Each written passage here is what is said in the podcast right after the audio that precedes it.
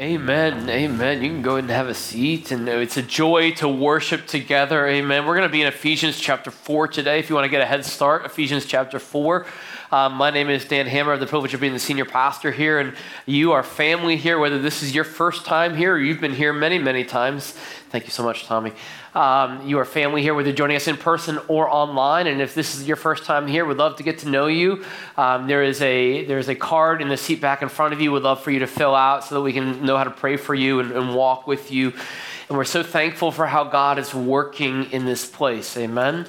And so, thank you for your faithfulness. Thank you for God's faithfulness. He is at work in a significant way. We're going to continue our From Start to Sent uh, series as we spend six weeks on going, what is this disciple making culture that God has called us to have here at Harvest? And how are we making disciples? What's the pathway for everyone? And by definition of a pathway, we each have a next step. What's our leadership development pipeline as we go take scripture and really look to apply it to our lives? And this is the heartbeat of what we do because it's the heartbeat of what God has called us to do. We're all about the Great Commission at Harvest. And uh, did you guys have a good holiday season, Christmas and New Year's? I know some of you guys have traveled, some of you guys seen you guys for the first time. And uh, we got to host some family. One of them, uh, my in laws, came in for a couple days. And my father in law, Tom, is an amazing man, uh, full of many, many gifts and talents. And uh, one of them is he's a marathon runner, even in his 70s, which is like mind blowing to me. So uh, a couple days after Christmas, he and I went out for a run. Don't you dare call it a jog, um, or else I learned that the hard hard way. Uh, we ran a 5K, and uh, my goal um, was to do it without stopping and uh, to not die. Um, well, I succeeded at both of those things, but I am still feeling it, okay? Um, praise God for His grace. Um, but one of the things my father in law has taught me throughout the years is that there actually is a proper way to run. Who knew, right? There, there's a, Stephen knew. Uh, that there is a form and where you hit your feet and your posture in order to help you accomplish the goal to finish the race, to improve your personal records, and, and so on and so forth. Well, as we go into the text today, because the reality is life is a marathon, right? It's not a sprint. 26.2 miles is a long time. And however many days God has preordained for you is a long time. Life is a marathon. We're going to go into the text today from Ephesians chapter 4, and the Apostle Paul is going to teach us today that on the marathon that is life, that is our spiritual journey, there is a specific way that we are to walk, that we are to approach it, that we are to handle our day to day every decisions, responsibilities, actions, because what we do matters that every step we take, one step at a time, we're either walking closer to God or walking away from God. Today, we're going to talk about what it means to walk with Christ. At Harvest, so we, we're all about multiplying disciples, and we talk about a maturing disciple as being one who is worshiping Christ, walking with Christ, and working for Christ. So, the next step that we're going to look at today on our disciple making pathway is what does it mean to walk with Christ? To walk this way, as Paul's going to say. And no, we're not talking about an Aerosmith song. There is a specific way that God would have us to walk. And through as we continue to progressively build each week, we're going to see that hopefully we're becoming more and more like Christ. None of us, and we're going to see explicitly from the text today, that the goal is to become exactly like Christ, mature, full maturity. None of us have arrived, right? So by definition, all of us have a next step to take. Last week we saw that the starting point on our journey, this from start to sent, is a new relationship with Christ. Is a new life that is found through Christ. It's a fresh start, a new beginnings. And then after that, that baseline, we now take our next step to what does it look like to live a life walking with Christ, to grow day by day as we yield our hearts more and more. As we get to the end of the, ser- uh, the, the sermon series, we're going to spend the last two weeks looking at what does it look like to take on, to embrace kingdom responsibility, and then what does it look like to daily live missionally. We're going to, on Super Bowl Sunday, we're going to call it our Sent Sunday. The series is from start to sent. So Super Bowl Sunday, February 12th, we're going to call, call it our Sent Sunday. And we're going to see explicitly in the text today that fulfilling the Great Commission uh, takes not just some of us, right? but all of us. You have a role to play in helping yourself grow to be more like God as the Holy Spirit empowers you, and helping the person next to you and behind you and around you grow to be more like God. Over the last eight months, we've seen God do an incredible work in, the, in his church here. This is Harvest is Jesus' church. He, he planted it, he's building it, he's growing it. Praise God. It's not about me, it's not about our elders or our staff, it's all about Jesus, as we're going to see in the text today. And we want to praise God specifically for two ways that He is moving powerfully in this area of leader development, disciple multiplication here at Harvest as He builds His church and embracing kingdom responsibility. At the, at the first way is this uh, I want you to pull out next to you or near you, should be the small groups sheet that is near you. At the end of the service, we're going to pray for our small groups because there is no growing to full spiritual maturity outside of biblical community. We're going to see that today. But these are our new small groups. We have five of them. We've changed the leadership in, a, in two of our different small groups. Okay, so first and foremost, I want to publicly thank Austin and Flora Jewell and Ryan and Carrie Eller, who are outgoing small group leaders. Uh, just thank you so much for all of your work over the last several years in loving and shepherding the flock. And we're excited that Nate and Stephanie Pine and Jeff and Shauna Gottlieb are stepping in to really embrace kingdom responsibility of leading small groups. And so at this form, if you're not in a small group, this is going to be a reiterating priority throughout today. I would encourage you, our goal, our prayer is that 100% of people that call Harvest our church home are actively involved and engaged in a small group. 100%. Because we believe biblically that there is no growing to full spiritual maturity, as we're going to see in Ephesians 4, outside of biblical community. That we need to be in small groups together, living life together, growing in God together. So if you're not in an active small group, I want you to look at these five different options and select one one, or maybe you want to check two, two that you want more interested in, fill out your name and drop it in the offering box on the back on your way out, or give it to me, or give it to Pastor Andrew, somebody with a green lanyard. And if you're online, drop a comment in the comment field and go, hey, I wanted more info on small groups. We'll go to our harvestannapolis.org backslash small groups webpage. All this information is there. Um, but really want to encourage you and prepare you. We're going to call you and challenge you to step up and commit to living life together in biblical community through small groups is part of walking uh, with Christ. It's an instrumental part. So that's exciting. Praise God for that way. The other thing that God is really doing in this church is He's growing new, new leadership. And so we are excited. I'm really excited. After eight months of praying and processing a thorough process, I'm, we are, Ted Dressel, Austin Jewell, and myself, our current elder board, are excited to present to you today Don Webster and Pastor Andrew Watkins as hopeful new elders of our church uh, to be installed on our Sent Sunday, February 12th. Now, we are presenting them to you, and thank you so much for your nominations, and it's been a very prayer filled process to you for the next four weeks that if there is anything that you have with them that might hinder their ability to, to elder or to lead, that you need to resolve the conflict or something in, the, in a Matthew 18 fashion, I ask that you go to them in the next four weeks by February 5th to try to resolve that. If you have, if that can't be resolved between the two of you guys or gals or whatever, come and bring it to the elders and we will process through that in a Matthew 18 fashion. But we're so excited for what God is doing and we're so excited. And on that day, also, Austin Jewell will conclude his time on our active elder board. So be sure to thank him for his service to our church. God has used him in a phenomenal way. So just super thankful for, for Austin and how he's working. Super thankful for Pastor Andrew and Don and their willingness to embrace and to step up into kingdom responsibility.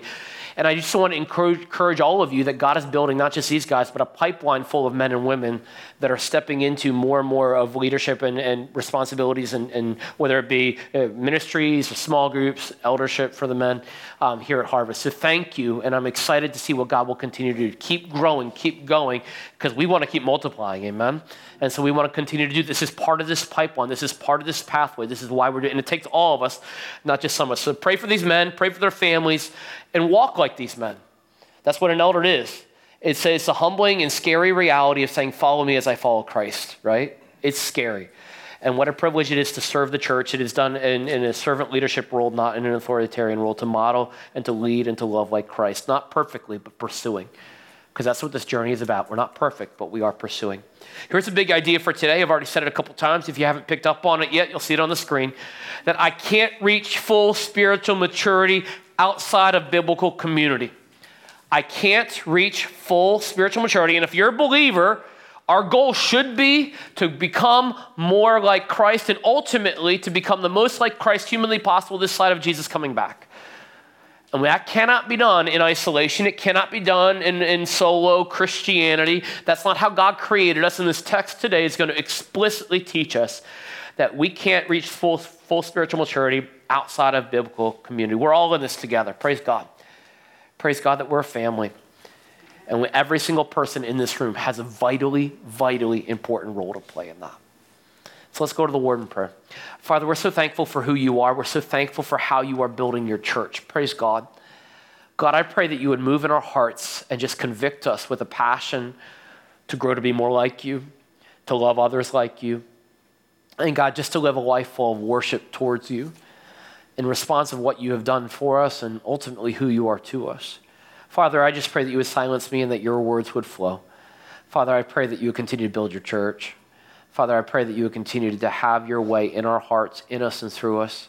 That we would all take the next step today, that you would have us, and then take the next step tomorrow, and to continue to progress to become more like you. Silence me these next few moments, and may your Holy Spirit flow. And Holy Spirit, may you do what you promised to do convict and encourage. God, exhort us, compel us, help us. God, we need you to become more like your Son, Jesus Christ. God, we love you. And it's the mighty name of Jesus we pray. Amen.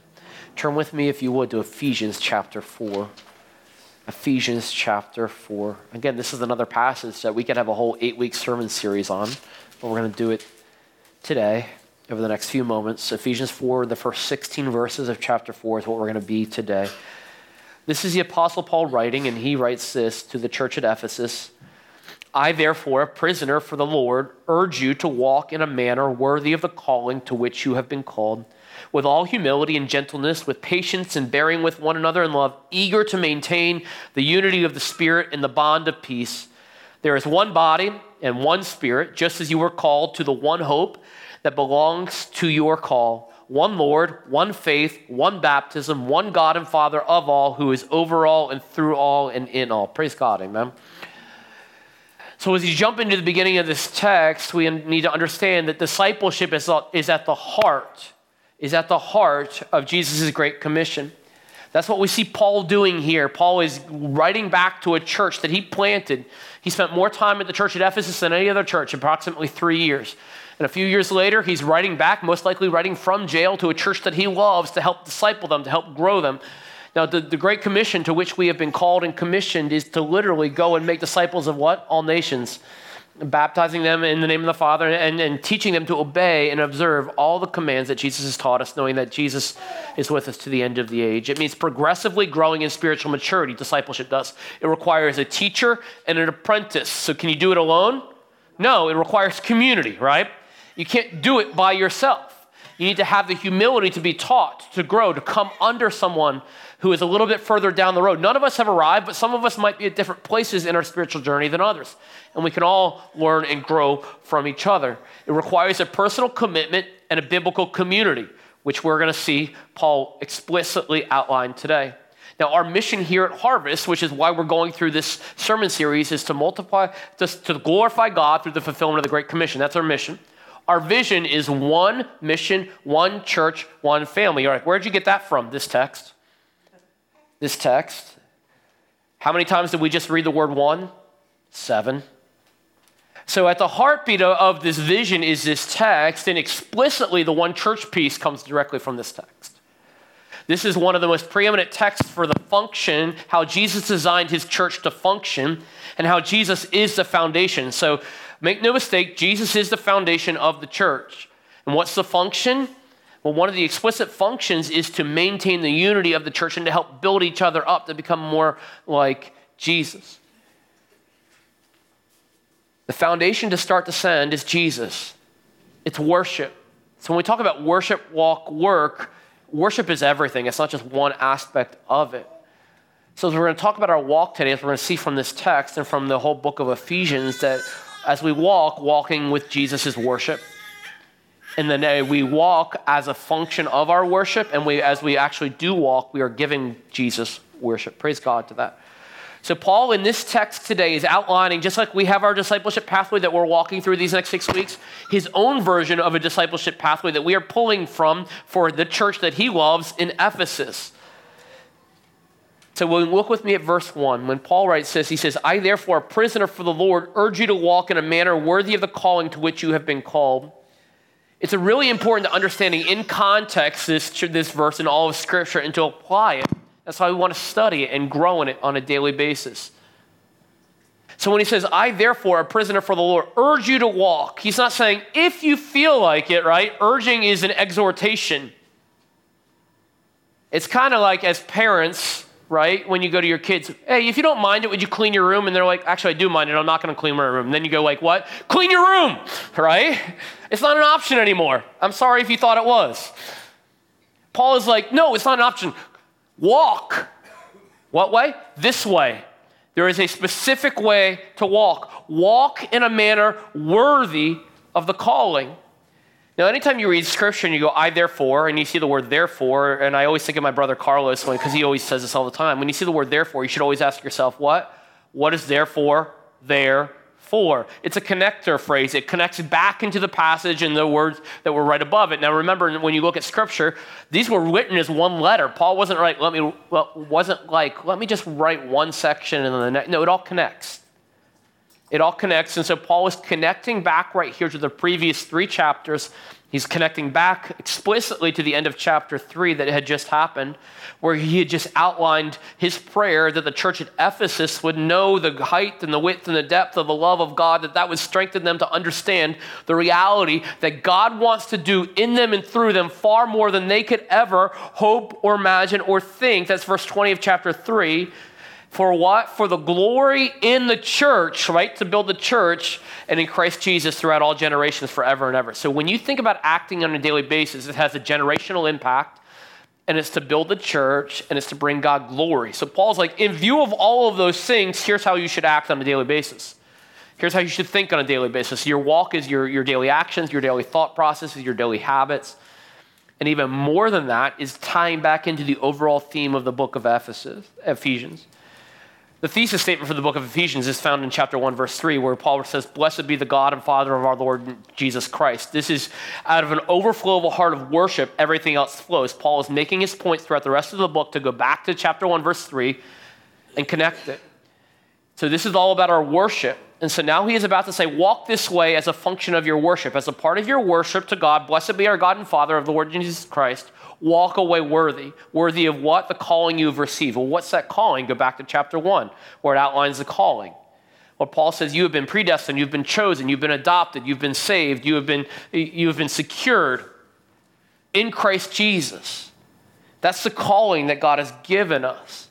So, in view of that, as an overflow of the new creation that you are, walk in this specific way that honors that, that reflects that. So that is what Paul is saying here in verse 1 of chapter 4. And that's in the manner in which we should all live today.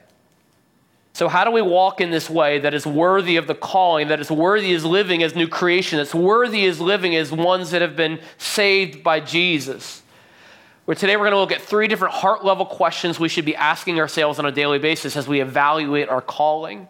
It's like a heart checkup. Am I walking worthy? Am I walking in a way worthy of the calling that God has given me?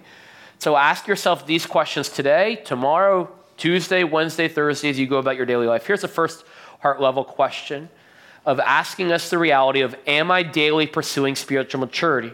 Because to be spiritual be pursuing spiritual maturity is evidenced in walking worthy.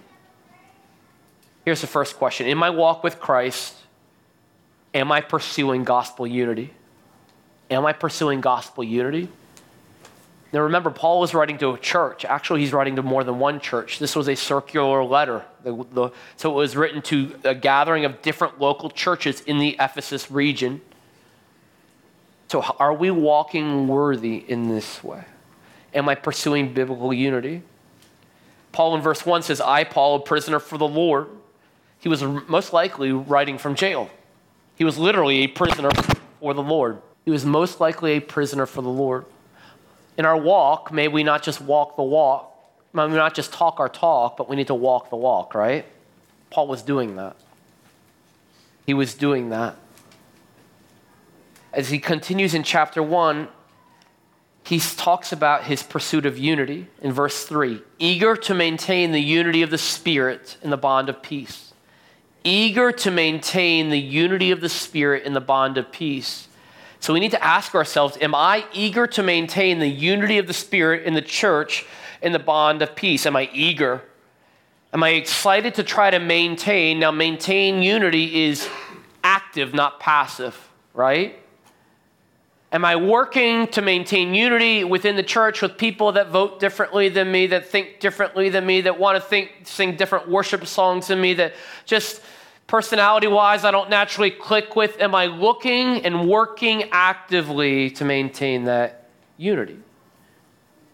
Again, this is not a suggestion, but an exhortation from a heart level reflection of the work that Jesus has done for us on the cross. Now, we can't do this on our own. That's why the unity is provided and empowered by the Holy Spirit, as we see that in verse 3. The unity of the Spirit. The unity of the Spirit is dying more and more to myself. And we need to get to a level as we pursue unity that it's not just I have to, but it's I want to. I want to love you like God first loved me even if we're different, even if we see things differently, even if we have different desires for different programs or priorities or how to spend money or what to do with our time, that I want to love you because God first loved me. Now, what is unity of the Spirit, you might be asking? Well, the, the text lays it out right here. Look with me at verses 4 through 6. Well, how do we know what unity is? We're look at the seven different ones that Paul lays out right here. He said, There is one body one body. What's the one body? Unity is unity, not uniformity. A body is a family. He's talking about a church family. He's talking about the reality that we are the reality that we are knit together by what God has done for us. That we are united together in theology, even if we differ in philosophy and methodology even if we differ in theology and philosophy. I mean, even if we differ in methodology and philosophy. So that means that I am united in gospel centrality, gospel essentials, even if I wish we were singing different worship songs. And this is a universal church.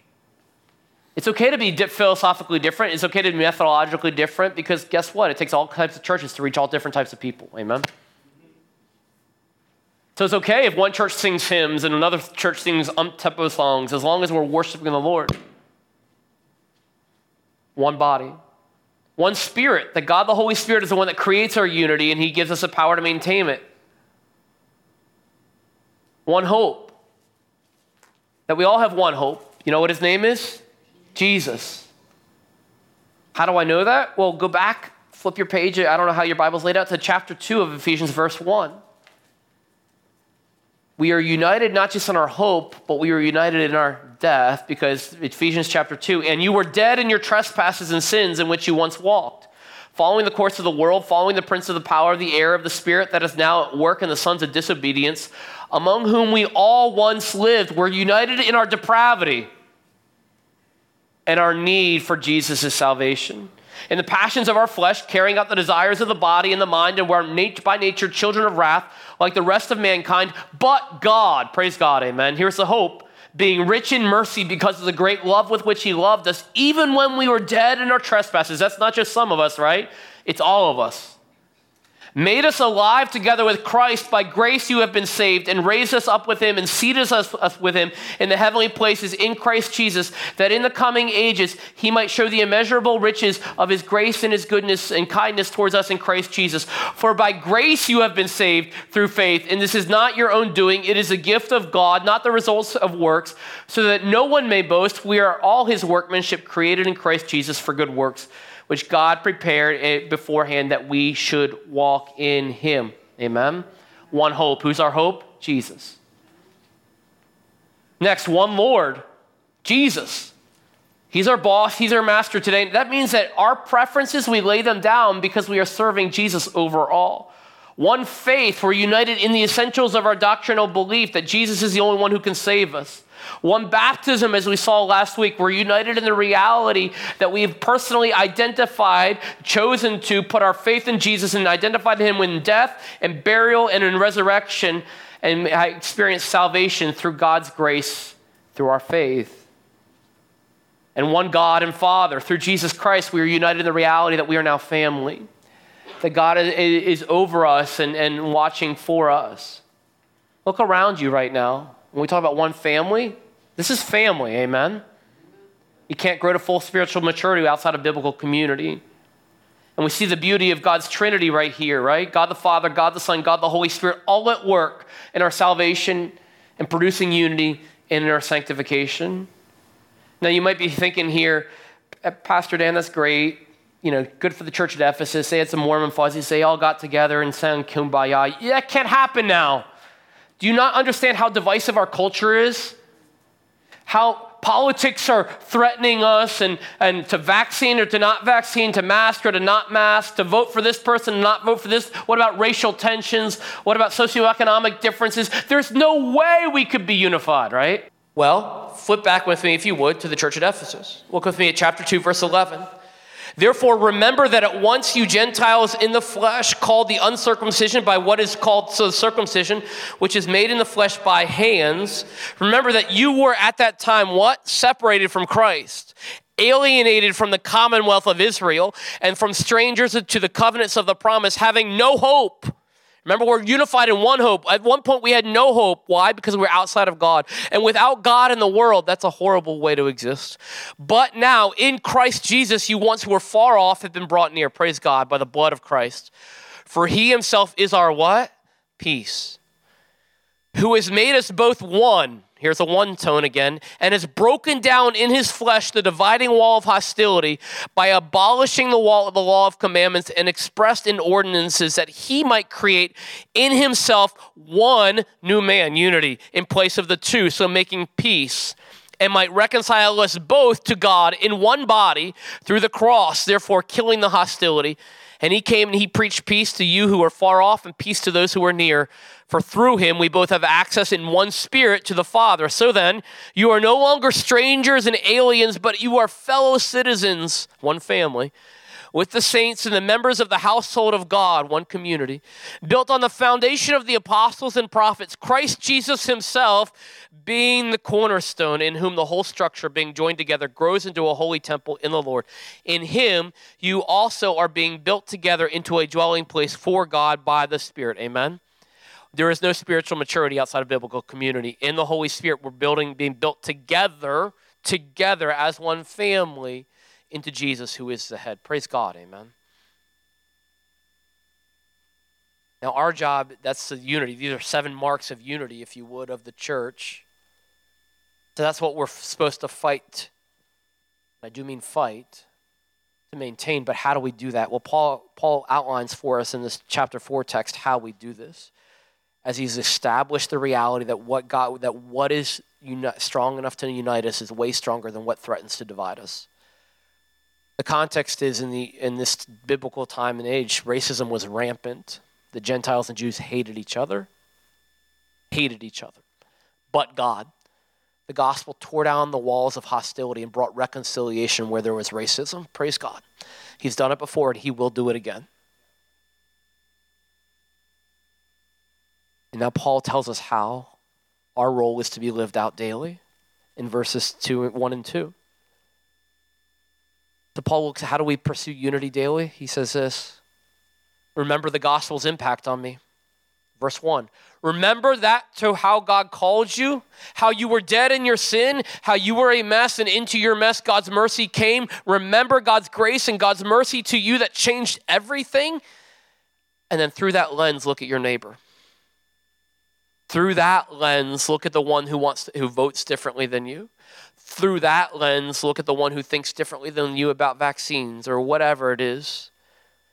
Remember the gospel's impact on you and how we were all united in our depravity and united in our necessity for a savior. And may that allow you to soften your hearts as you look at others, as you grow in spiritual maturity. Second way to maintain unity daily for each of us is to choose humility. Verse 2 with all humility. Humility is not thinking less of yourself, as some have said, it's thinking of yourself less. It's John the Baptist, he must increase and I must decrease. It's Jesus in Philippians 2 saying he laid down, he, he laid down his rights, he came down from heaven, he, he became a servant. Philippians 2 says that we should uh, humility is exalting Jesus overall and it's considering others before us in all. Are you doing that? It's not banging the table for my preferences personally. or my programs. It's laying them down. Because remember, verse 3 says unity is possible through the power of the Spirit and the bond of peace. Now, what is peace? Ephesians 2:14, we just read it. Who is peace? Jesus. Jesus purchased our peace. He is our peace. Choose humility. Choose the attitude of Jesus, who the night before he went to the cross said, Father, if there's any other way, take this cross from me, but not my will, but take this cup from me, not my will, but whose be done? Yours. That's humility. Third, third way to daily pursue unity is let gentleness define me. Verse 2 right there. With all humility and with gentleness, this word is also in the, in the Greek, it's the same word for meekness. It's a fruit of the Spirit it's becoming less and less of yourself and allowing the Spirit to control you. Meekness is not weakness, it's strength under control, as others have said. Moses is known in the Bible as the meekest man on earth. No, he struggled. He didn't always get it right, right? He wasn't able to go to the promised land because he got angry and disobeyed God in his anger. But he was meek. He put up with people that were cranky for a long period of time. He stood before Pharaoh and said, Let my people go. He got over his own fears of speaking to Pharaoh because God was with him and God, God is with you. The Bible says always, always be able to give a reason for the hope that you have. First Peter said, but do so with what? Gentleness and respect. Are you being gentle to those that are around you? Or live patiently. We see this in the text right here, right? With patience. This word also means long suffering. There is no spiritual maturity without suffering. How many of us shortchange our own spiritual maturity? I remember a sermon Pastor Andrew preached on this several months ago. We shortchange our own spiritual maturity because we are unwilling to endure suffering.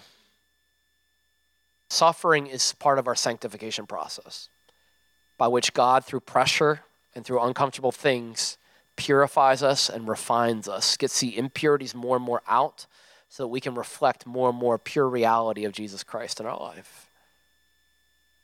One of the most dangerous prayers you can pray is, God, please help me grow patience, right? Because He will not just give you patience, most likely, He will give you the opportunity to be patient. And in that will reveal the reality that all of us are very much in our flesh, impatient, selfish human beings. Patience comes through gospel perspective. How patient God is with us. 2 Peter 3 9, it says that God is wants all to reach that God is patient with us, wanting all to reach repentance. What would change in your life and my life and in the life of this church if we took that approach with every single person, that we would be patient with others because we desire for them to reach repentance? In the same way that God is continually patient with you and I. The fifth and final thing that we can do from this text to maintain, to work for unity on a daily basis is to bear with one another lovingly. That's right in the text in verse 2. Bear with one another in love. Bear with means put up with, right? It means to choose love. Love is a verb. Love should def- define us. That's why we say you are loved, because God has loved you perfectly. Will you choose Him? Will you choose to love others like you, He has loved you? Um, John 13, 34, and 35 Jesus says that the love of God, the sacrificial love of God, should be what defines us as his believers, as his disciples. Are you bearing with others in love? Or are you running away when it gets hard? And trust me, living in biblical community gives you ample opportunity to experience what it means to bear with me, right? Literally me. Like, thank you for putting up with me. I'm imperfect. Thank you for your grace. Thank you for your forgiveness. There's a target rich environment to learn how to love when you're living life in biblical community. It's how God designed us. God is glorified when his church is unified. And this is not groupthink. This is God think. Praise God that we all think differently. Praise God that we have different ideas, but it's the humility we come under God and through the Spirit we ask the Spirit to lead us. That's why we our elders govern by lead by consensus here, and we will not move forward until all of us are on the same page. There have been multiple things over the years that we're not going to move forward on until all of us are on the same page about because we believe in the power of the Holy Spirit, that He will lead us and guide us. Praise God for that. I can't reach full spiritual maturity outside of biblical community. The second question that we need, heart question that we need to ask ourselves daily is this Am I stewarding my spiritual gifts faithfully? Look with me at verse 7 through the end. But grace, Paul says, was given to each one of us according to the measure of Christ's gift. Therefore, it says, when he ascended on high, he led a, high, a host of captives and he gave gifts to men. in saying he ascended, what does it mean that but that he also descended into the lower regions of the earth? He who descended is the one who also ascended far above all the heavens that he might fill all the things. And he gave the apostles, the prophets, the evangelists, the shepherds, the teachers to equip the saints for the work of ministry, for building up the body of Christ until we all attain to the unity of the faith and of the knowledge of the Son of God to mature manhood to the measure of the stature of the fullness of Christ, so that we may no longer be children tossed to and fro by the waves and carried about by every wind of doctrine, by human cunning, by craftiness and deceitful schemes. Rather, speaking the truth in love, we are to grow up in every way into Him who is the head, into Christ, from whom the whole body, joined and held together by every joint with which it is equipped, when each part is working properly, makes the body grow so that it builds itself up in what? Love. So, verse 7 teaches a beautiful reality that Jesus doesn't just give us the gift of salvation, praise God for that, right? But he also gives us a spiritual gift. If you are in Christ, if you have put your faith in the Lord, the Holy Spirit through Jesus has given you a spiritual gift. Now, each one of us, if you put your faith in the Lord, the Bible teaches has at least one spiritual gift. Some have more.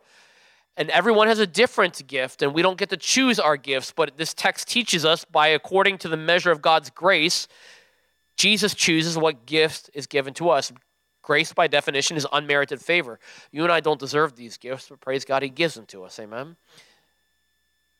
I love this text. It, it reaches back into the Old Testament is, is this quote Paul is quoting Psalm 68, and he's referring to basically the reality that a king would come back from war with spoils of victory and give them out to the people.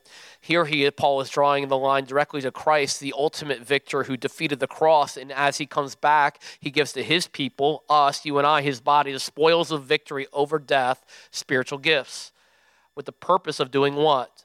Well, let's look at the text. What's the purpose of your gift? Look with me at verse 12. To equip the saints for the work of the ministry, for what? Building up the body of Christ. The gift that you have been given is for the specific purpose by God to build up the church of God. We're going to look at this a lot more in depth next week. Now, the full list of giftings is not listed here. You can also look at Romans 12, 1 Corinthians 12, 1 Peter 4. And we're going we're going to dig into 1 Peter 4 next week. But you have to understand that on our process to walk with the Lord, working for the Lord is not optional you want to grow in spiritual maturity, you have to steward your spiritual gifts faithfully. And you have to do that inside a biblical community because the gifts are specifically given to build up the church, to build up the body of Christ. It's a discipleship issue, it's a heart issue. The giver of the gift is Jesus, the recipient of the gift is those who've put his faith in him. The purpose of the gift is to build the church. The question is, what are you doing with your gift? Because when you're not stewarding your gift, you don't own your gift. When you're not stewarding it, other people are, are paying the price for it because it is impossible for me to grow to feel full spiritual maturity unless in our body, Stephen is using his gifts because I benefit from them. That's what this text is teaching. So when we stand up here and we will talk about next week opportunities to serve, or man, it would be great if we had more people on the production team, or we have a couple of spots to fill in the, the kids ministry, the student ministry, or the welcome team, or or the pulling weeds team, or whatnot, or the chase the squirrel out of the attic team, which happened on Friday. Thank you. Those aren't just tasks and the, those aren't just calendar holes to fill. It's a discipleship issue. And our privilege as pastors, as elders, as staff is to equip you, like this text says, verse 11 and 12, to do the work of the ministry. This now, who is supposed to do the work of the ministry? The saints, the body. So if you're part of the, of the body of God's global church, would you raise your hand, right? Awesome. You are called and commissioned to do the work of the ministry. Can't tell you how many times people come to me and says, "Pastor, I have a great idea for you." And I'm like, "You sure it's for me?" What if the church were to do this? Well, you know, you're a part of the church. Maybe God's not calling the whole church to do it. Maybe He's calling you to do it. So, friends, where have you been shirking your spiritual responsibility to do what God is calling you to do because you're waiting and looking and hoping someone else will do it? Because maybe it's too hard, maybe it costs too much, I don't know, too inconvenient, but that's part of spiritual maturity. May we not do that as hard as, as we all we are doing great in that here at Harvest, but we have we have steps to take in that. You have a gift, and look at the outcome of the gift. And we're again we're going to dive much more into this. That we would all grow to build up the body of Christ. And look at verse 13. Until, what's the next two words there? We all. Community. We all. Spiritual maturity is not for just some of us, it's for all of us until we all leave no disciple behind until we all attain to the unity of the faith and of the knowledge of the Son of God. So, that some significant steps along the way are unity in faith and knowledge. We want to continue to grow in knowledge, right? To teach and to learn and to obey all that God has taught us, to grow knowledge. But that's not the end game. Here's the end game in the text to do what? It comes next. To mature manhood, to the measure of the stature of the fullness of Christ. Wow. So we don't define spiritual maturity. What is spiritual maturity fully defined? It's the full fullness of Jesus Christ. Anybody in here the fullness of Jesus Christ yet? Nope. Jesus is the standard. He's the foundation and he's the standard. We don't get to define, oh, I'm spiritually mature enough. I've learned enough. I've served enough. I've given enough. No.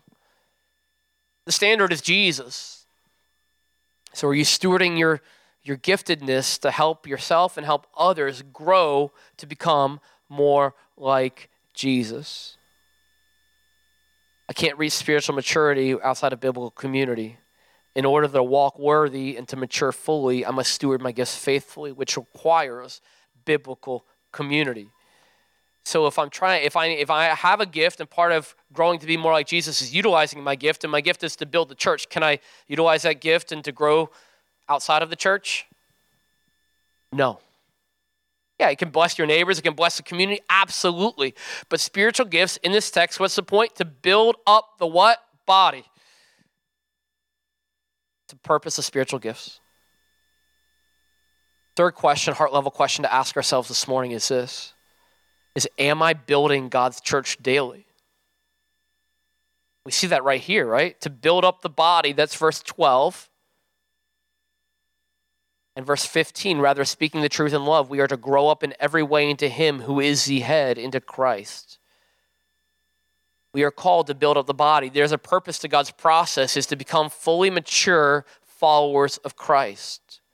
The body in this text, we would call it the church, the church family, the church body. Each of us has personal responsibility to embracing kingdom responsibility. Walking worthy and growing spiritually means building God's church faithfully and daily. So, what are three ways in this text to grow and to build God's church daily for each of us? And again, you can't walk worthy, you can't grow fully spiritually mature outside of the body, outside of biblical community. The first way for each of us to grow is to this, to help build God's church, is to one, grow up. Grow up. It literally, it's in the text, right? To grow up into Him who is the head.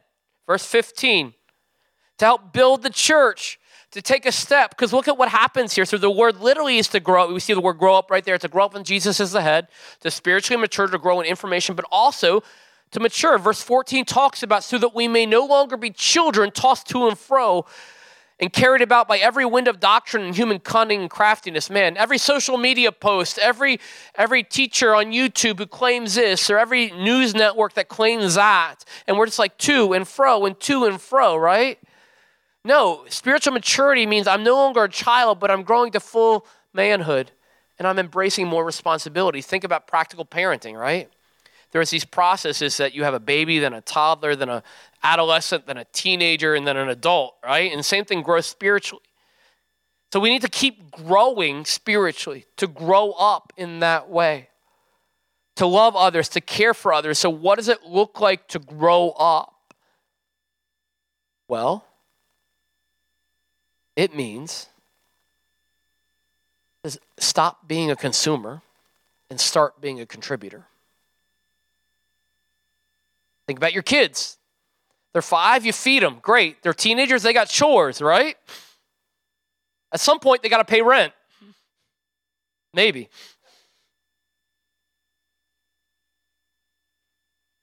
Are you just a consumer in God's church or are you a contributor? Growing up means I'm not waiting for someone else to tithe to help cover the deficit or to help. I mean, I'm willing to do it. Are you? I'm willing to serve. I'm willing to embrace kingdom responsibility. I am getting in my Bible. I am having expressing more discipline, right? That happens with maturity in life. You, the teenager should be more disciplined than the five year old. The 25 year old should be more disciplined than the teenager. Same way, spiritual maturity. Where do you need to grow up? Where do you need to stop being a spectator and start becoming a shareholder? Ownership, investment. Where do you need to grow up? What's the next step you need to take? Secondly, speak up. Look at verse 15. Rather, speaking the truth in love, encouraging, exhorting, loving, speaking truth and grace. Where do you do these things? You do these things in biblical community. Where do you grow up? You grow up in biblical community. I've learned and grown so much in, in small groups and disciple making relationships. We speak truth to each other. We encourage each other. We exhort each other. When we fall short, we pick each other up. A big deal for me. I need it. I needed it this past week when I went down and was serving my, my family, reaching out to people. A handful of people said, I need your prayers. I need help. Speak into my life. I, I'm weak. I'm weary. I'm anxious. I'm overwhelmed. Because growing up and speaking up begins with opening up. Opening up your life, opening up your heart. You're not just, step one might be to show up to small group. Step two might be to actually open up in small group. Take the barrier down and let people know what's really beginning to happen so we can love each other. And yeah, you're like, it's messy. You're right. It is messy. We're a mess. I'm a mess. That's why we need Jesus. That's why humility comes in uh, to actually express the reality that I'm a mess. I'm not perfect. You don't have to be perfect, only Jesus is perfect. To claim perfection is to actually deny the power of Jesus in your life. That's why we are made more strong when we actually admit our weakness. Speak up. We all need God. We need to breathe life, to speak scripture into each other's lives. Where's a great place to do this? Biblical community. Next and finally, step up. Look at verse 16. From whom the whole body joined together is held together by joint, with every joint with which it is equipped. When each part is what? Working properly, makes the body grow so that it builds itself up in love. I want you to catch this. You need to catch this that there is both a vertical responsibility to our walk, and there is a horizontal responsibility that this church will not reach maximum spiritual capacity and impact until every single one of us is doing our part properly. That's what this text teaches right here, literally. When each part is working properly, makes the body grow so that it builds itself up in love. My question for you is don't look at the person next to you, don't elbow your spouse right now, don't tap your kids on the head. Are you doing your part. As Ephesians 4 outlines it. Are you showing up? Because stepping up starts with showing up. The best ability is availability. Are you giving financially? Are you willing to disciple? Are you serving? Are you loving? Are you caring? Are you opening your home? Are you outreaching to the neighbor across the street? Are you being willing to inconvenience? Are you stepping up to work properly? That's like right there in the text. Paul is challenging us to work properly, die more and more to ourselves, and to make more and more of Jesus. When you're not here, it hurts everybody else. When you don't give, it hinders everything else. When you don't serve, it hurts you and everyone else. Like, there is a horizontal responsibility. Like, it's like on a football team. Oh, the quarterback's the guy. What happens if the left left tackle just decides not to block on a play? Like, what you do impacts everything else to accomplish the mission and the vision. Your part matters, whether you're the pinky toe, whether you're the, the rib, whether you're the elbow. Jesus is the head, He's the boss, He's the Lord but you have a vital role to play in the body. So, friends, I don't know where you need to step up. I just know we all need to step up. Will you step up? It's God asking, really. It's not me. Where do you need to step up? Maybe it's a priority issue, maybe it's a time issue, maybe it's a stewardship. It probably is a stewardship issue because at one point you will give an accountability. You will give an account to God, not not just to harvest or to your neighbor or to your spouse. You will give an accountability to God for how you used the time, talent, resources that He gave you to use to build His church. What will you say on that day? And when you do this, you will discover the beauty that is living in biblical community. Imperfect people united in a perfect pursuit of the Lord. So, friends, where do you need to grow up? Where do you need to speak up? Where do you need to step up? We can't maximize kingdom impact unless all of us are doing our part properly. It's empowered by the Lord, it's built on the Lord, and it's for the glory of the Lord to build the church of the Lord. It's not about us. And when I challenge you to step up, it's from a heart of discipleship. And we are willing to equip you. We are willing to walk with you. It's an open heart that goes, we will meet with you, we will, we will help resource you, we will give you our time and our, but I can't make you. You can lead a camel to drink, you can't make him drink. I can't make you get into God's word. I can't make you desire God more. I can't make you serve. Only you can choose. Question is, what do you want? Question is, who are you serving? Question is, whose kingdom are you building?